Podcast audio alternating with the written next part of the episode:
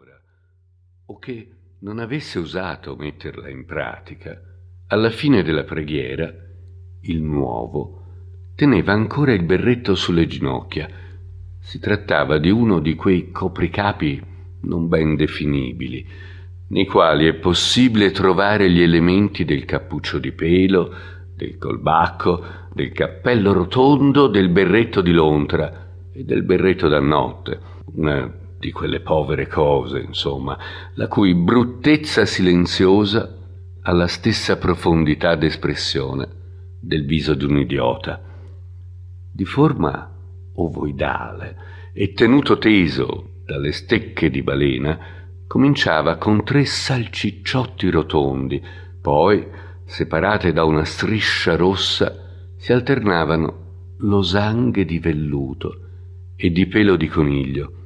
Veniva in seguito una specie di sacco che terminava con un poligono sostenuto da cartone ed era coperto da un complicato ricamo di passamaneria, dal quale pendeva, al termine di un lungo e troppo sottile cordone, un ciuffetto di fili d'oro a guisa di nappina. Il berretto era nuovo di zecca e la visiera splendeva.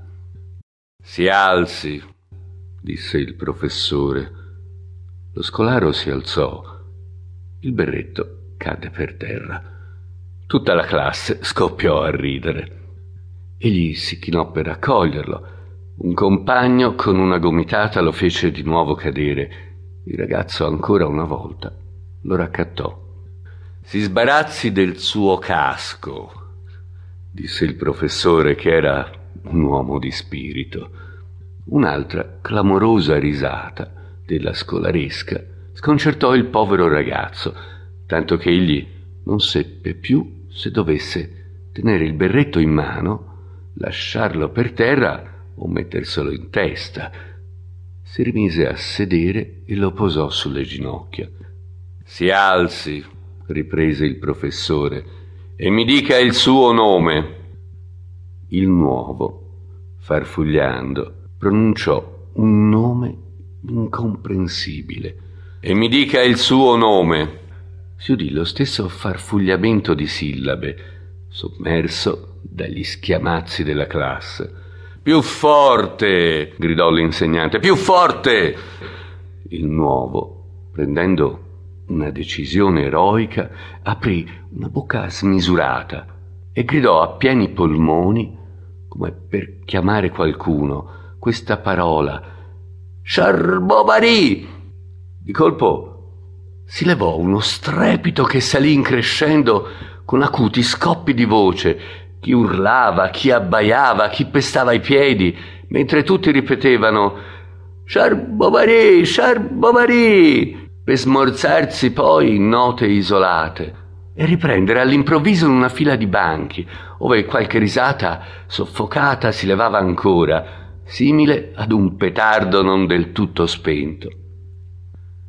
Finalmente, sotto una gragnola di gastighi, nella classe si ristabilì a poco l'ordine. Il professore, dopo essere riuscito ad afferrare il nome di Charles Bovary, dopo esserselo fatto dettare, compitare e rileggere, ordinò al povero diavolo di andare immediatamente a sedersi nel banco dei negligenti, ai piedi della cattedra.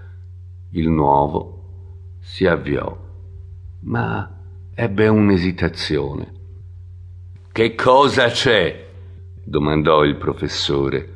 «Il mio fece timidamente l'alunno, guardandosi intorno smarrito. 500 versi a tutta la classe!» Questa frase, gridata con voce furiosa, arrestò come il quos ego una nuova tempesta. «Su, via, calmatevi!» continuò il professore indignato, asciugandosi la fronte con un fazzoletto che aveva tirato fuori dalla berretta accademica. «Quanto all'ultimo arrivato, mi copierà 20 volte la frase ridiculus sum». Poi, in tono più